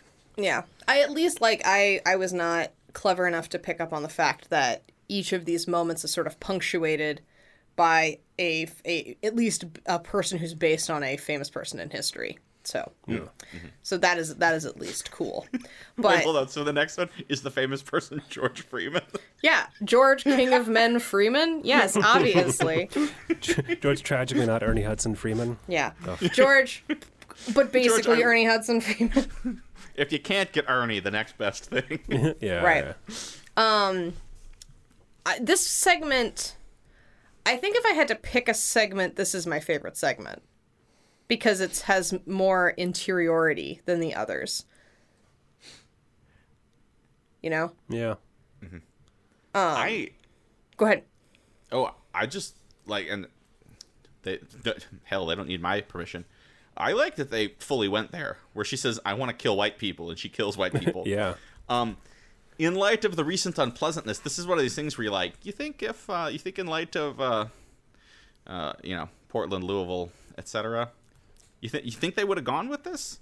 I, by by which I just mean, good for them for just saying that you're mad and what you want to and what, what you want to do, and you don't have to. They are walking the walk that they are preaching here. Where you know I'm tired of being ladylike, I'm tired of covering it up, but I'm not. I am mad. Here's what I Yeah. cool. It's it's I mean maybe it's sad that that that, that this is not something that we see more often, but it you know it deserves it deserves praise when it when we see it. I think that's that's that's powerful and honest and good. Um, Yeah, I mean, I I would like to hope that Misha Green would not have backed off, um, just because times Mm-hmm. Well, oh, are oh, sure, times are different now. I just I, I you could just imagine the money you could just imagine the suits being like, "Hey, mm, hmm. So you say Yeah, they, they could have pulled it at the last minute though. I don't know. I I do. I, you pointed this out, Andrew. You're like, I wonder if Misha Green watched Watchmen and was like, "Damn it, damn it." But that's okay because this is a much better show. Um, but I would not blame her. She's like, they're scoop, they're scooping my stuff. Yeah. They're doing Well, my I guess the- stuff. So should- they don't have to explain Tulsa now, so Yeah. Yeah, yeah. We don't have to have we don't have to have, to have like a little like the more you know section about Tulsa. Um, I really like the scene with George and Hippolyta though. I like that we return to a moment of that was extremely romantic and intimate, and then ups the intimacy and honestly the romantic angle even more by as opposed to her you know like them them just like having sex which was great the first time. But she she bears her soul to him this time right? And and says she feels limited and that she blames him to some degree for limiting her. Um and true to his king of men nickname george freeman rises to the occasion which is very wonderful. Because all the freeman men up until this point have been so disappointing over the course of this episode. so it's just really good to remember that George was so excellent. Um and and and it's it's great. I love I love at the end where she names herself as a discoverer and she reaches out her hand to him and he takes it. Like Yeah. I think that that is that's definitely uh, a big deal among scholars who talk about you know the the the repair to the black couple like and and how we think about it in society that you know there is to a certain degree we can't do this without one another we Yeah. have to we have to move forward as a unit the unit itself just needs to redefine itself so that it's a partnership as opposed to um, anything else it could be Yeah. yeah. I mean, this this actually is probably my favorite segment. Um, Yeah. I mean, like maybe it's not like the coolest one to watch, but it felt re- this felt like not even uncomfortably, but like very very true and honest. Uh, not that you know hacking up confederados with a with an axe isn't cool. But like I don't know this, the and the, and the concept of like you can go anywhere, you can do anything. You know, you you, you, you can you can you can do a fr- you can be frivolous and glamorous and find truth and freedom there. You can you can indulge indulge your rage or find your power. But also, if you could do anything, wouldn't you want like to see some to, to like kind of be able to develop a little bit more closure with someone you love who has died? You know that that that's another that's a that's a personal thing, but that's another grandly magical thing you could do. And uh I don't know, it felt really great. It felt good where like George at first like kind of tries to defend himself, which like I, I mean I think I, I would venture to say anybody would, and That's then he's fair, like, oh yeah. wait, but you know, but at some point he's like, no, no, this number one, this isn't about me. I feel like his internal is sort of like, this isn't about me. I don't really get to say. I need to listen to my wife. Yeah. Right. You know, and I and I thought that was I, I thought that was handled pr- pretty pretty excellently. Um, you know, and she says, "I thought you knew how big I wanted to be." This kind of this gives us more of her kind of thematic um, arc throughout, because she is not defined by rage or freedom and pleasure. It's actually about about, her. I don't even know if it's really it, it's it is ambition, but it's really almost just like I want to be all I can be, or I, I don't want to be. I don't want to be held down or confined. I or want to be like limited. yeah, I want to be have the space to be who I am. Yeah, Right, like that because right, Yeah, right. You know, it's, it's it's not like it's not like George Freeman. You didn't let me. I wanted to be. I wanted to go to college, or I wanted to be. In, it's not that. It's it's it's it's bigger than that. Yeah. Right. And this is actually something that we have laid groundwork for. We see that Yeah. in their final like uh, we see in like you know George's like last week on earth. He calls her and he's like, "I know, I know I've been putting the, like you should go on a trip with me. It's Yeah. okay." Mm-hmm. Mm-hmm. Like we should do this. So we know that this is a point of contention between them. And so it feels good to have closure on that. It it has the stuff that the kind of the other two don't have. I don't think we needed it as much in the warrior section. But like this is this is the world building and the character building that we needed for Paris with her like liking jazz and also being like Yeah. George put me in the guide like it's time I'm doing a trip um plus we get a little moment of that when Atticus tries to boss her around cuz he wants to use the car like a real pill But he has to go to St. St. Louis. Is that right? Yeah. I can't remember. Yeah. gotta go to St. Louis to eat like an unbelievable amount of food at a relative of stranger's house And then take his shirt off. and then take his shirt off weirdly in her living room, which she's super cool about. Because The, she's a um, I- hospitable, kind lady. Keeping with my bit, man, this scene. I'd watch a movie about. I, I thought I was signing up to watch a series that was going to be about this when I watched the first episode. Oh yeah, th- these two like like doing doing life. yeah, yeah. I mean, I mean, I knew there was going to be like horror and stuff, but yeah, this this this. this I, I would watch the series that this is, which is kind of the series we're watching a little bit. Yeah. Um I do I do think it's important. This is kind of where it like hit me even though I know that like, you know, Grace Jones said like what are you? Name yourself like 600 times. But this is the Yeah. first time when she said and and in fact then, you know, throughout this the refrain has been I am Hippolyta. I am uh right? And um this is I am Hippolyta. I am a discoverer. I was like, "Oh, that's cool," because this whole time, another one other thing we know about her is that she got screwed over in naming Hera's hmm. chariot. Yeah. And, and one of her dreams is to name significant things. That's what she wants to do. She wants to name mm-hmm. celestial bodies because they are significant, and now she is a significant thing. Yeah. So that's like that's really good. That's thematically so solid. and way back at the beginning, when she first like falls through the like weird altar, when she gets sucked into the portal, right, and she you see her fall out of the sky like a comet mm-hmm. onto the planet, which is maybe Earth. I don't know. I, even she doesn't know. Um, I, I I thought about Hera's chariot there too. She she Oh, is the- yeah, yeah. she is the com- is she the comet? I, I don't I, I, I don't I don't think you need like I, I don't think this is like a, a very like uh this is not something you need to interrogate especially deeply but I thought about that, and so it, that it yeah, I know, it felt good. So this is interesting. Um, I wanted to ask you in particular, Andrew, because I think that you have the most affinity and um, have ex- uh, read and um, enjoyed the most Afrofuturism media Sure. of any of us. is it is it so like this is sort of like afrofuturism as showcase for a bunch of other genres kind of over the course of this right because then after this she and george go exploring and they have sort of like a retro futurist view um, which looks pretty straight up um, retro futurism Well, to be fair, for them, just futurism. true Yeah. True. yeah, But like for us modern people, we're Yeah, like, yeah, that's some yeah. Buck Rogers fu- fun business, right? Yeah. Yeah. Yeah. yeah. But yeah, so I but but I don't think that that has sort of like an Afrofuturism casing. There is some on the Warriors piece. There definitely isn't any for Paris. That's just that's just a period that, piece. that's pastism, if anything. Pastism. yeah, yeah, yeah. Right. Is that common where you have sort of like a mixing of time periods? Um Um, well, I- in my experience, again, I, I, I confess I'm not like an expert. I've mostly seen it fro- framed like in the future explicitly. Um, I don't know why the first one to come to mind was the ear, the eye, and the arm, that children's Aw. book, uh, which I don't actually think I've ever read, which is terrible. Um, well, luckily we've read it. yeah, but that Yeah, is good a- read, good read, yeah. that's a, read. like a classic piece of sort of Afro- Afrofuturist, like very well known Afrofuturist literature.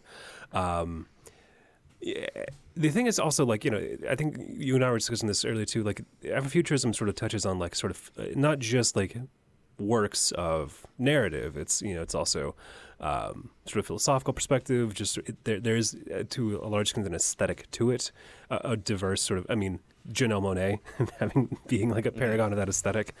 Um, there's of course music, Janelle Monáe, um, and of course uh, most notably Sun Ra. uh, The jazz musician, uh, the legendary jazz musician, deeply prolific musician. I think he, he he put out more records than I don't know if anybody, but like an unbelievable amount of records. Um, I can't speak specifically to why he is music, like on a technical level, why he is musically well regarded, but he did innovate in many different arenas in the in the space of jazz music. Um, he's he's a genius musician um, and uh, just a all around wild and amazing person. Uh, side note: One of my favorite stories. This is sort of kind of pertaining to it.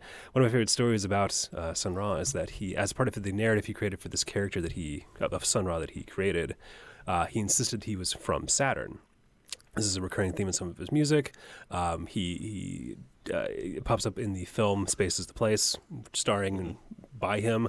Um, but most importantly, he was um, the U.S. government. I, can't remember the, all the details, uh, but the U.S. government's hired him for a sort of goodwill tour within, I believe it was in, within Africa. Um, but before he went on this tour, he insisted that they update his passport to say that he was in fact from Saturn. And for reasons which have tragically eluded me, they did.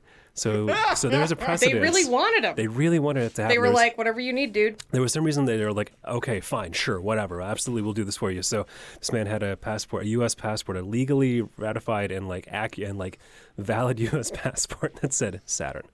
Um, I will say this is a piece, and it it takes. I I, I feel very vulnerable admitting this. Yeah, I like Afrofuturism. Mm-hmm. I am very aware that it is not for me. That it is not written for me. Mm-hmm. It is not composed for me. It is not no matter no matter what it is. It is not made for me because I am a white person. yeah, And there is a piece of it that I think will always, or I will work very hard to understand it, but I will never feel it the mm-hmm. same way that a person who is not white may, yeah, which is that it, it, it reimagines, it takes historical ideas and figures and things and remixes them and reimagines them in ways that are that are very empowering. yeah, And as a white person, that is what history that is what what white people history does for me all the time. yeah, It takes Christopher Columbus and makes him awesome. yeah, it takes really problematic, really bad people and tells me a bedtime story about how wonderful they were. Sure, And sure. why they did wonderful things. And that is not what Afrofuturism is doing at all.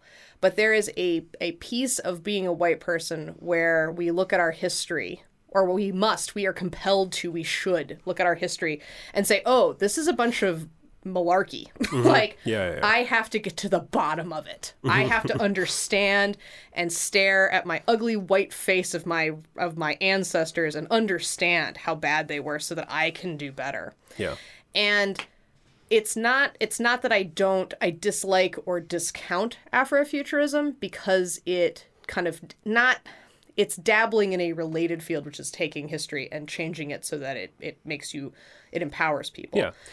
But it is a part of it that is inaccessible to me because I have like beaten that out of myself. Well, yeah, because the historical, you know, taking sort of notions of history and, and place and past and making fiction out of them is a power of what is a tool of white supremacy. Yep. In, and not not like not universally, obviously, but is historically like a tool that has been used to to to, to like you know a prolific tour Prolific of white yeah. supremacy. Uh, there's actually that reminds me. This sort of apropos of uh, this. There's actually a fantastic video recently released on YouTube by a guy named Adam Neely about the sort of inherent uh, white supremacy in music theory in the West, which I would highly recommend. Speaking to that exact point, the idea that we sort of ingrained things.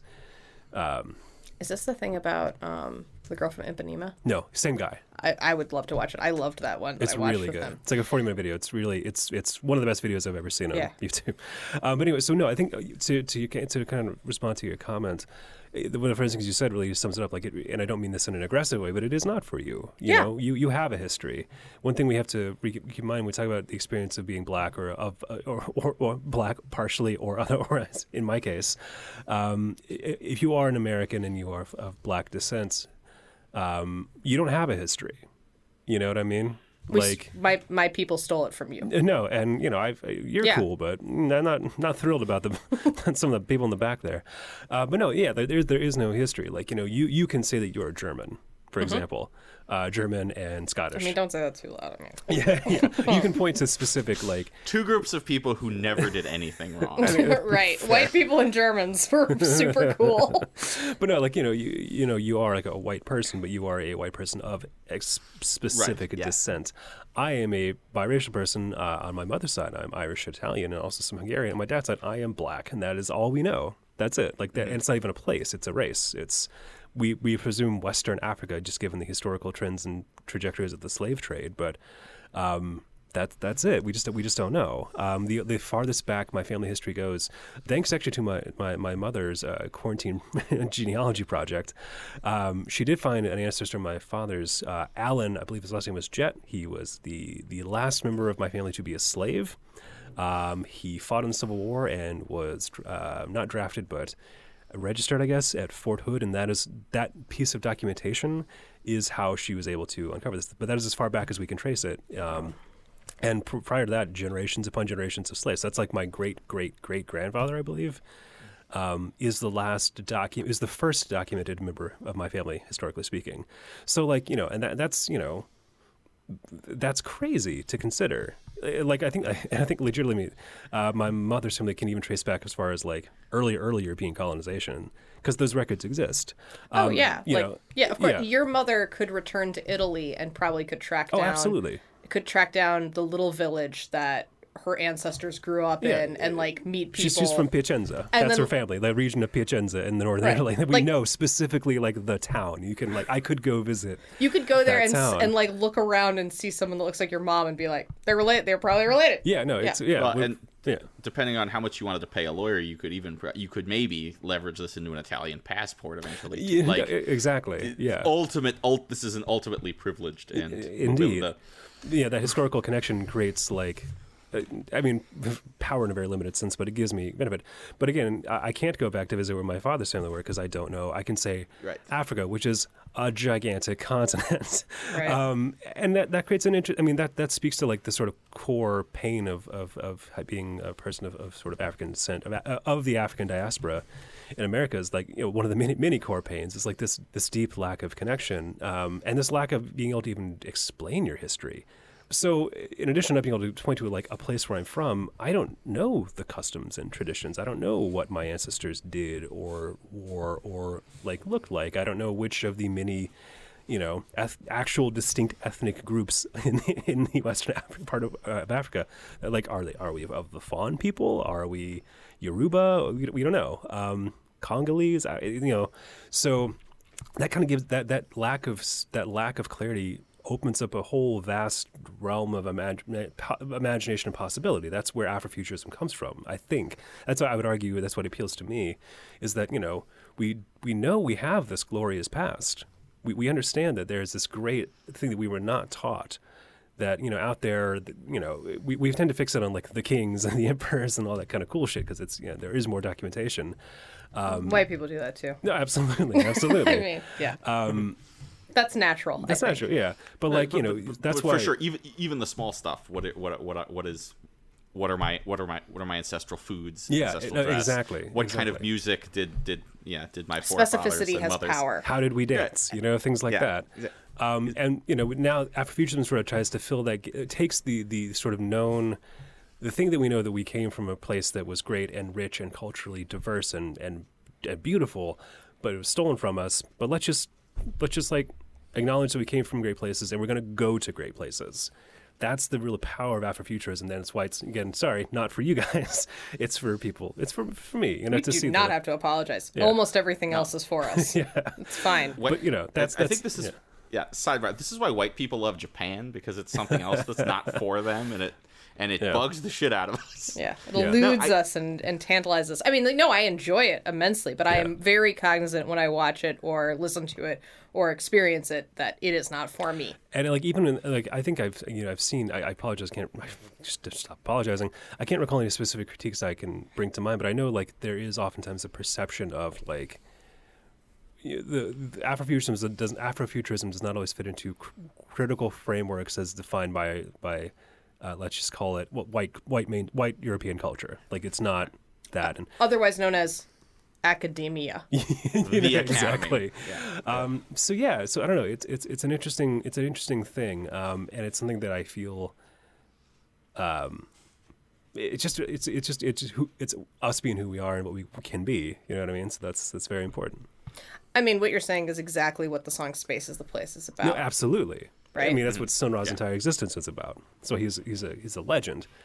I know that like literally this is like uh, if you've not listened to Sun Ra, start with the song Nuclear Nuclear War. It's super accessible and very cool. It's very long, uh, and then just go dig into dig into that uh, dig into it from there. It's great. Well, thank you. That was Yeah, very you're helpful. welcome, yeah. Yeah, I love that. I do. If I had one quibble about the, I guess I have kind of two quibbles. It's like a quibble and a half. I've got If two I had quibbles. a quibble, I would have another one. I would have another one. I'll gladly pay you tomorrow for a quibble I make today. Um, I do wish that we had something between the Rage and George, and what I wanted that something to be was um, Hippolyta's intellectual self. Like I would have liked something where we saw her, um, we saw her discovering as Galileo, as something. You know what I mean? Like being in charge of NASA of the future. I don't know, but like we have she in some sense m- m- being recognized for her brilliance which which let's face it is how she got here how she got here she was the only one who could figure out how to work the machine and everything right, but also right. yeah But I think the where first she, she wins she's she's winning the no, the future nobel prize or something like that Yeah. Yeah, Paris like awakens her spirit and her heart. Um, the warriors awaken her rage. I would have Her liked. gut. I would have liked to see something that not necessarily awakens because it's always part of her, but Yeah, no, no, yeah. acknowledges and showcases showcases her intellect. Uh, that was the only. I would have taken that. I thought that the weakest part, although it was very romantic um, and sweet, and I love George and I love her and George's relationship. Um, I didn't super enjoy the retrofuturism part. So I would have taken them just like the hatch opening, and you see their hands, and you know, Yeah. like I, they, I didn't need them wandering around. Yeah. I got it. I know what's going on. We've got the, like she she is her daughter's. Co- she is the person she is in her daughter's comic books yeah, yeah, yeah. cut you- all the cruff at the beginning, make this entirely about Hippolyta, lengthen the warrior section, stick an intellectual section, shorten the the um, retrofuturism section. Agreed. I, I, I thought yes the, the retrofuturism I I can't maybe you're saving this for what you love craft Mary because you always talk about clothes but I'm just gonna say it now I love her solar system steel steel ring dress I do I do too. Um, I do too. Like the, cl- the by far their outfits are the best part of that segment. But, but, so she gets off and she looks great. And then George gets off and he looks great, but I just couldn't help but think about Pluto Nash the entire time. Oh, no. It's because it's the cape and ha- like I was just like, oh, Why didn't they dress him like like Flash Gordon? yeah. I mean, it, it, it was fine. It was fine, but um, and then the, my only other quibble there is I thought that it. I, is it weird that D doesn't show up here? Because I thought they were going to get off the spaceship and she was going to be there, somehow. Oh, And, that like- would've been cool. And it sort of is like it sort of is like she works on herself. She, I, I, I don't know. I, works on herself is not right. How about like She she discovers comes into herself. a greater understanding. She awakens the potential of herself. She not even make makes amends, like compels her husband to to to recognize his shortfalls or shortcomings, and they move forward together, and they move into the future. And what is the future? The future is the future is the future, which is kids. And you, you, you know, like kind of a thing where it's like mom and dad. You know, we we now have we have we have become better versions of ourselves, and now we can be the version of us that our child sees. Our child looks at us and she sees mom and dad saving the world as superheroes. We see her, we see the future. We see hope for building the Afrofuturism future, the, the, the future where maybe things don't suck quite as bad as they do right. You know, that sort of thing. That makes sense to me. I that that's my half quibble, I guess. Um, I, I don't mind necessarily that D is totally absent because I think D is still the thing that connects her to. I mean, like I think we're meant to believe based on the fact that the cops are just showing up at the end when Atticus gets like spat out that mm-hmm. all of this has happened in Earth time within minutes. Right, yeah, yeah, in like, yeah, Yeah. sure. But but like but like to Hippolyta, this is lifetimes. One assumes. Yeah, yes, yes. She has She's in lived- yeah. Groundhog Day time, you know. she has lived many lifetimes. I, I, I would even be open to the fact probably we, there's stuff we don't see. Yeah. She has 'Cause he she's d- done it all. Yeah, and George talks about like you've had so many adventures that implies that there was more. You're like, yeah, you maybe she had two adventures, George. yeah, not. I mean, jo- George, they were great adventures, but they you, you can count them. They're two. Um, Right. Less so- than a hand of adventures, George. yeah. Um, a hand of adventures. Um, so I understand that D, like at the very end. So I, I wasn't sure what she was gonna choose at the end when she's talking to Grace Jones, and Grace Jones is like, "Join our super cool enlightened people society. You don't need, you don't need those little, those little." Um, uh, things on your wrists anymore. You're ready to go. You're there, girl. And she's like, I would love that. But and I can't really see myself returning to Earth because I'm so I'm so different now. I'm so much larger now and I was so small there. But my daughter, I have to go back. I like I, I have to be there for D. Mm-hmm. And then we don't really I mean, we certainly don't see her spit out of the other end of that portal. I don't think that's the only way she can go back. Perhaps Grace Jones is going to like kindly place her mm-hmm. like where she wants to go, you know? Ar- arrived like a comet, Right. Like on Hera's chariot. yeah. Right, right. But I was like, I thought that there was some ambiguity at the end, and then I read some reviews, and basically everyone was like, and in, and then in the end she returns home, and I was like, oh, okay. Well, Really? I mean, yeah, I, yeah. I thought it was. How mean, did you it was- guys feel about that? I I don't I didn't think she'd returned home. I, I don't know. I feel like she, you would have if she or like I feel like here's my thoughts. Here are my since you asked, here are my thoughts. I would love to hear your thoughts. Um, That's the whole point of this show. Wow. Okay. Well, here we go. Um, I would say that um, it seems kind of like she did not go home directly, but she stayed there, or she's now in a position where she has greater power and will show up in the future. Like she's not. Like she didn't go home right afterwards, and she's going to come back later. I guess is my my read on it. At at She's like, one more lifetime of adventures. Yeah, I mean, like she, uh, you know. If I show up, if I, she's like, I've been gone like what, a couple of hours. Yeah. If I show up now or in a week, mm, And I kind of hope she like takes D with her when she, she comes back, right? That's, I was wondering the- about that too. Is she going to go back and she's going to bring D with her? Yeah. Um, Definitely, we're coming up on a D centric episode, and we didn't see Hippolyta Yeah. in the trailer. So maybe she's stuck, but that doesn't seem likely either because I think Grace Jones can do whatever the heck she wants. Yeah, I, I yeah, I kind of I didn't. I wanted a little bit more uh, more. Is it moral clarity or moral ambiguity? I kind of wanted to know if this was supposed to be good or kind of sinister. Like, is Yeah. is she transcending and becoming a transcendent like? I mean, I, the, you know, Afrofuturist via like Jack Kirby esque space god. You know, like is is that what's happening? Uh, or is this like a lotus eater kind of you know is this one of these things like no no no please stay in our stay, stay and play in our holodeck. you can do anything you can be anything why would you why would you go back to the to the people who maybe you think the small people on that that Yeah. you know that rock ball that you think you Have. and some of that is um some of that is I think I um discovered um uh that a- or not not not discovered. Afrofuturism is not is not is not for me and I have the, the same thing this that reflexive where you're like what's the catch? Anything that is empowering and glorifying that that sets off alarm bells for me. How is this how is this actually secretly bad? What's the what's the horrible thing that you know that because because as a white person that as a white person who think who try, try tries to at least acknowledge the ills of the past that's that's always going on in the back of my mind. So i want to know so i immediately am like these, this feels evil. But also this is lovecraft too so like the idea that there are you know space god angels out there man we need to get them involved. Let them fix this stuff. Like com- like like this racist cop with the with the torso transplant like sort him out in a minute you know what i mean? Like Yeah. Yeah, well, and also that kind of made me think. I was like, what kind of feminism are we doing? Because there definitely are trends and different feelings about motherhood and what how a mother is responsible to her child, um, in feminism. But the idea of a mother being like, "I'm Audi 500 on my kid," is has never been mainstream feminism. Not really.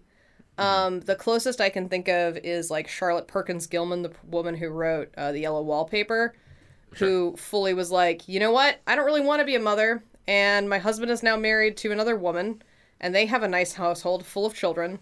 I'm sending my one child to go live with them. I've rehomed her, and now I'm going to have my life.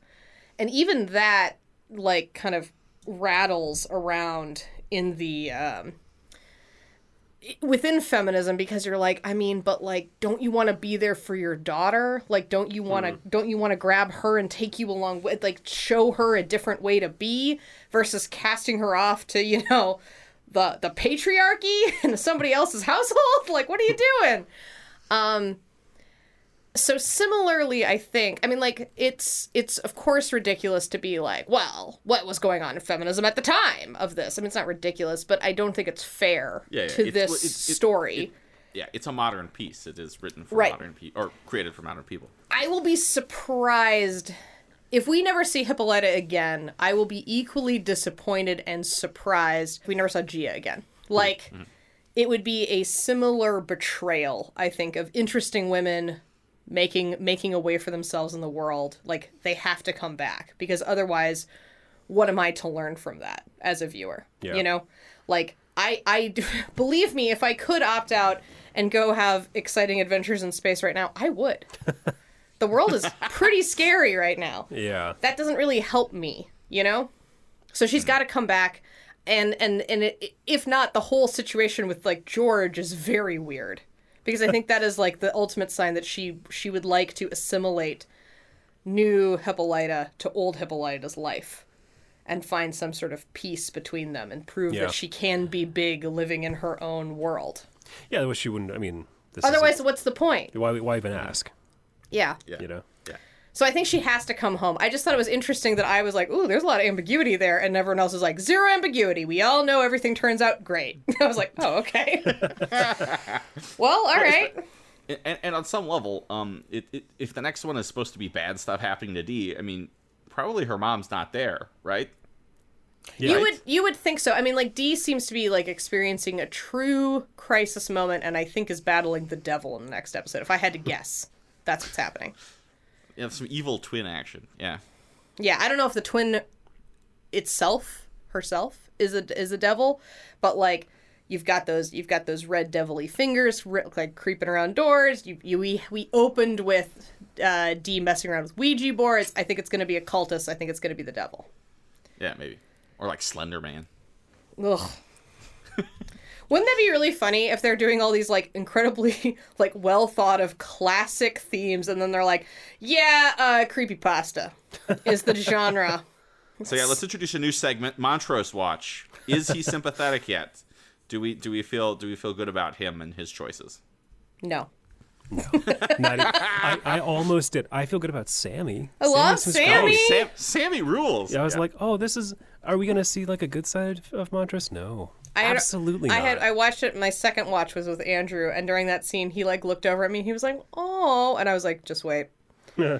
just wait. It's Yeah. Montrose is about to ruin it." Here's all I have to say to Montrose: You may be able to complain about grits that you get at a restaurant, but if you wake up and someone has made you grits, you smile and you say thank you. yeah, Yeah. Yeah. That's all you need to especially if you're a man whose cabinets only have whiskey in them. like Jesus, you weren't yeah. gonna eat breakfast anyway. Yeah, I, I do like that. I do like that. Uh, Montrose is like, I don't eat pork, and now we're just like, so we're like, oh, you don't. Oh, okay, yes, of course you don't eat. Yes, yes, your dietary restrictions very, very important. Meanwhile, Sammy's like, what the? Basically, Sammy's first reaction is, what the dick is beef sausage? like, that's not a thing.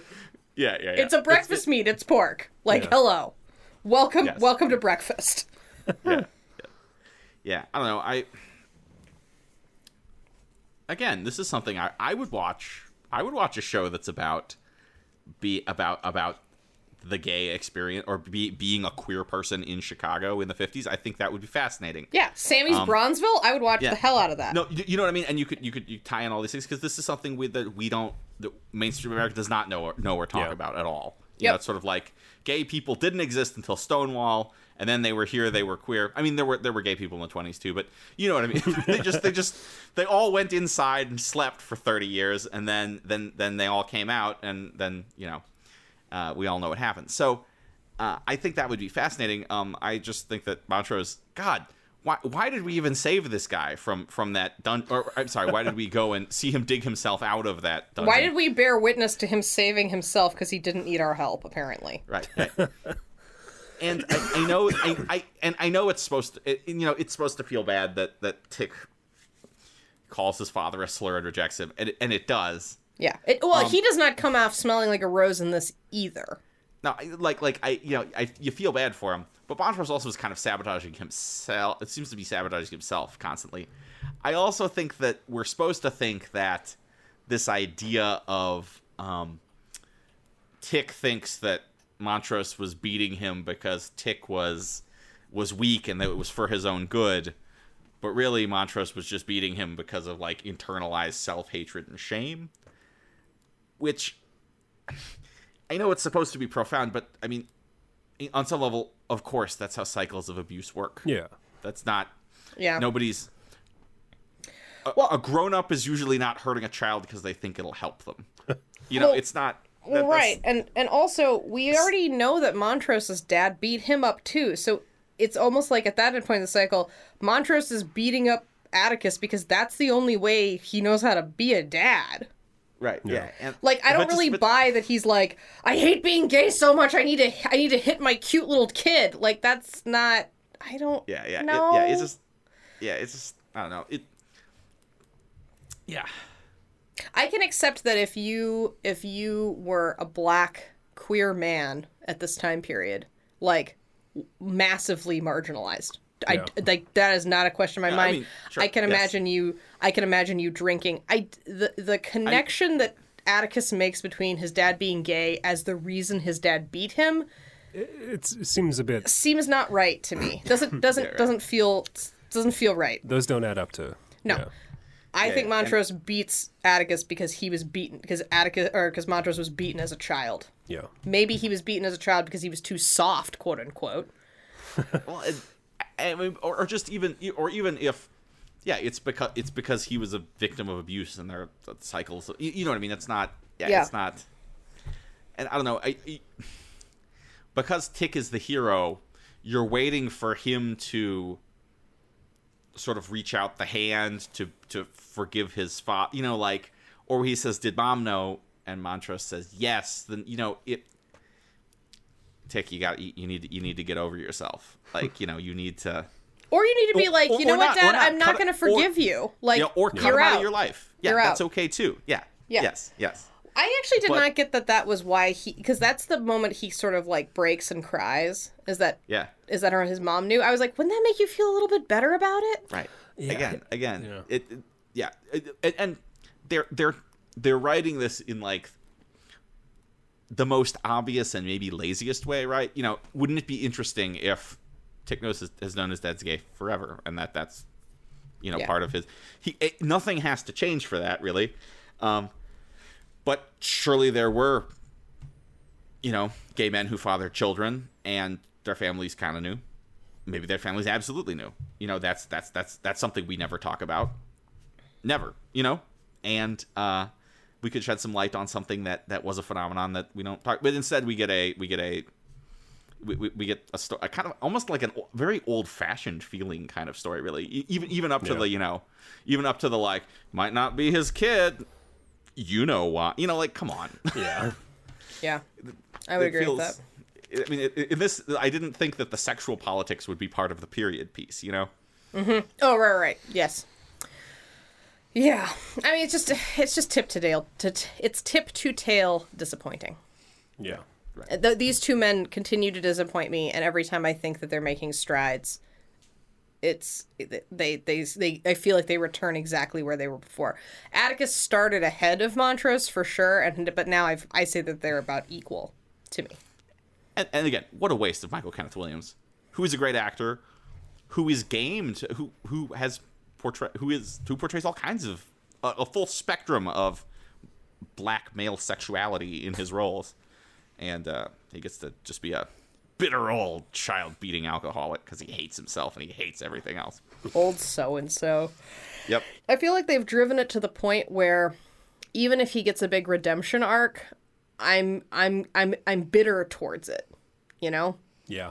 Do you think his rede- is the only redemption out for him now going to be one of those like, I took a bullet for you, boy. Yeah, I was fell I fell on the proud of you." sword. Probably. Yeah, you know, I I'm sorry for all the bad stuff. Like like a, a Severus Snape redemption. Yeah. And then You know- Sammy's like, I'm going to be your dad. and I'd be like, yes, correct. Yes.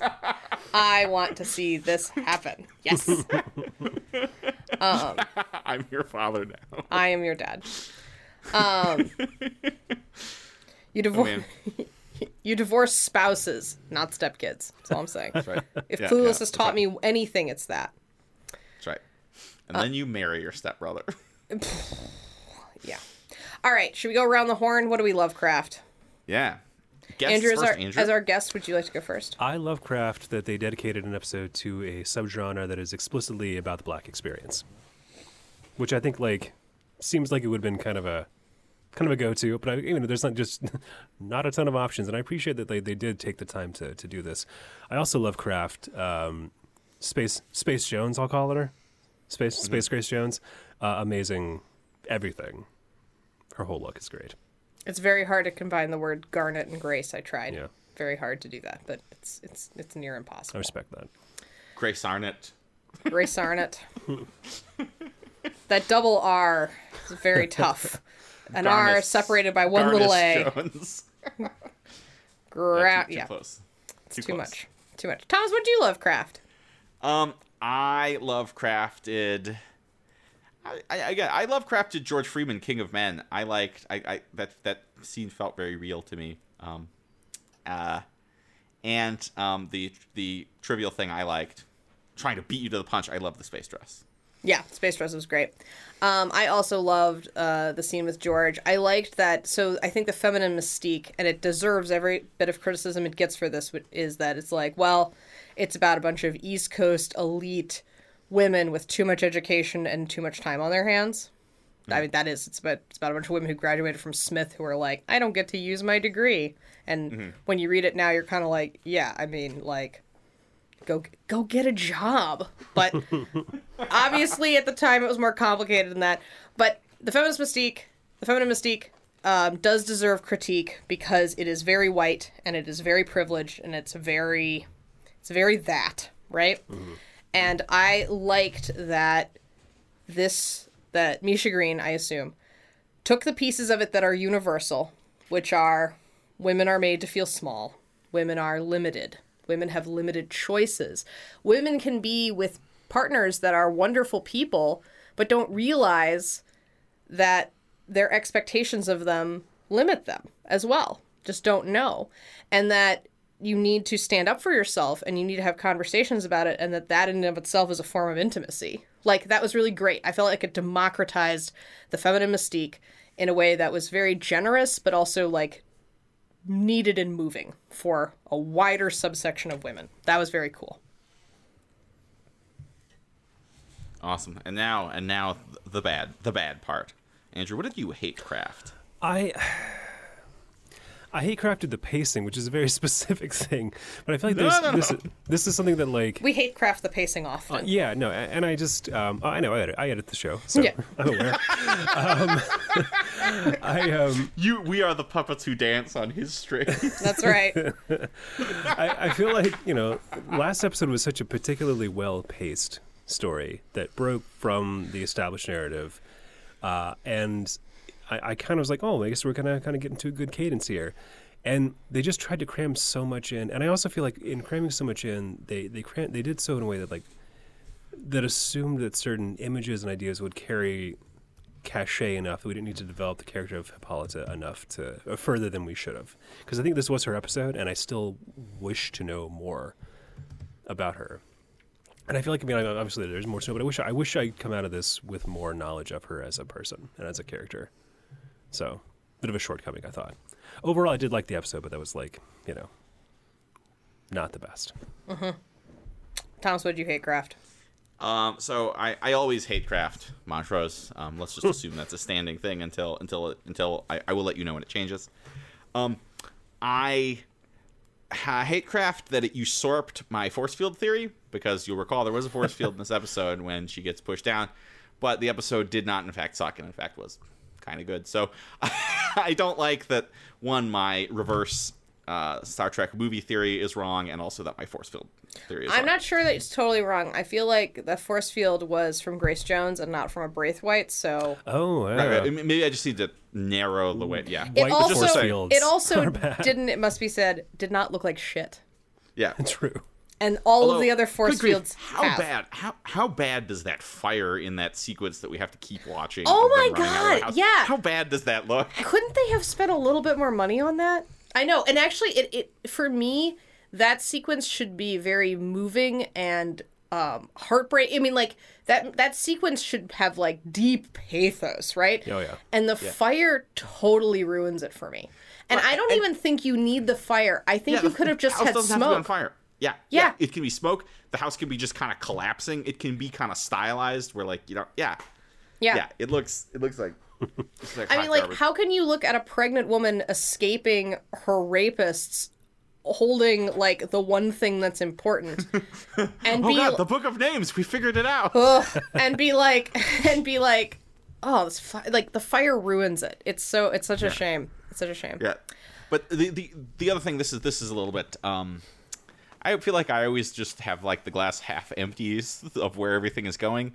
Watching the next the trailer for the the kind of the, the preview or whatever for the next episode, I. I hate craft that I'm afraid we're gonna turn out that all of the cops who are racist and bad are racist magical cops, Oh, and I hate yeah. craft that like because demon army. yeah, or, or yeah, or just or just where it's kind of like you know, oh yeah, you know, Captain Seamus or uh, whatever his name is is is in charge of all these cops. He's got fingers everywhere. They're all bad, racist, magic. It's the magical Nazi thing. Like no, no, they can just be. Like, there could be like racist cops, and they could be monstrous, and they don't have to be magical. Like don't don't let don't let Don't 1950s don't let the don't let us off the hook like that. Yeah. Yeah, I would agree with that. You know what I mean? I think I, I almost think it'd be more interesting if like the magic and the cop racism are parallel but not intersecting. Yep. Um, I have a a nitpicky, and I feel bad about it. Hate craft. Hit it, hit it. I hate the way this show does retrofuturism. Yeah. I hate it, and it's such a sh- it's such a shameful, sad thing to admit because it is one of my very favorite aesthetics in the world. Um, maybe one could argue it's near impossible to do well with real people. Like maybe it really is needs to be drawn, illustrated. But I don't think so. Um, I feel like the main color scheme of retrofuturism tends to be primaries, reds, yellows, blues.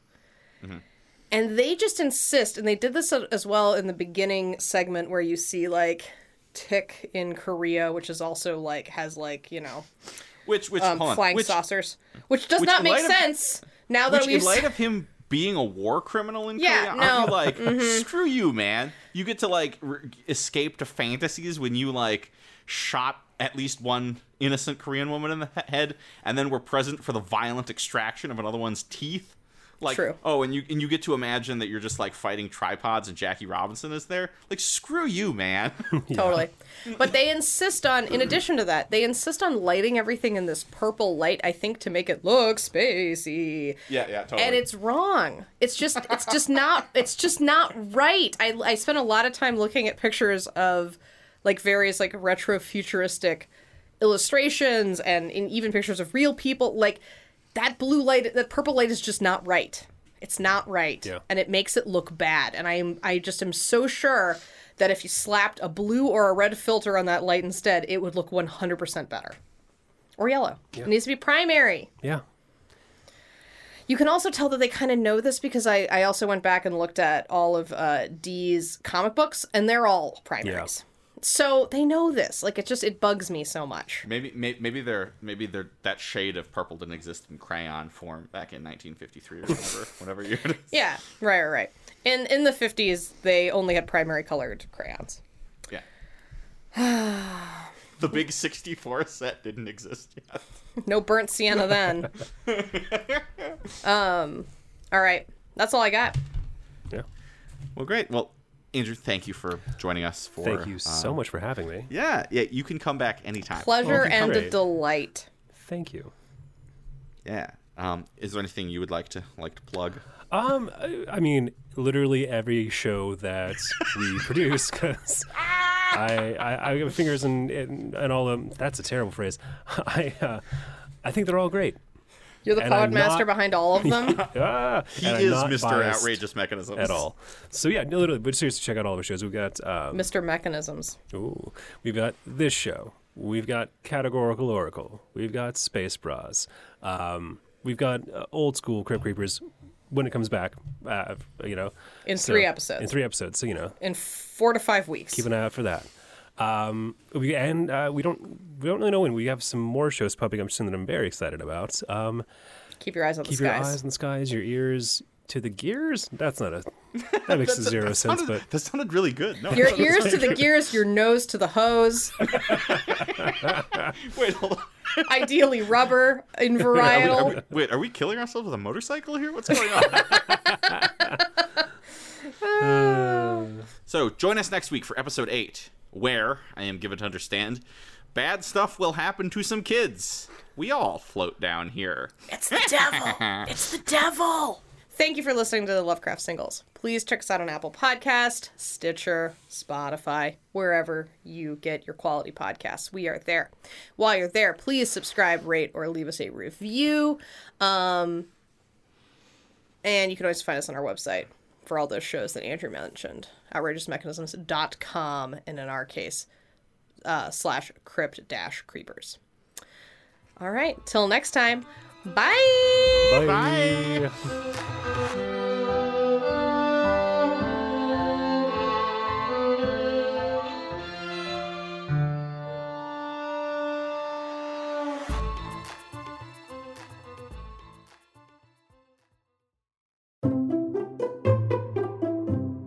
Outrageous.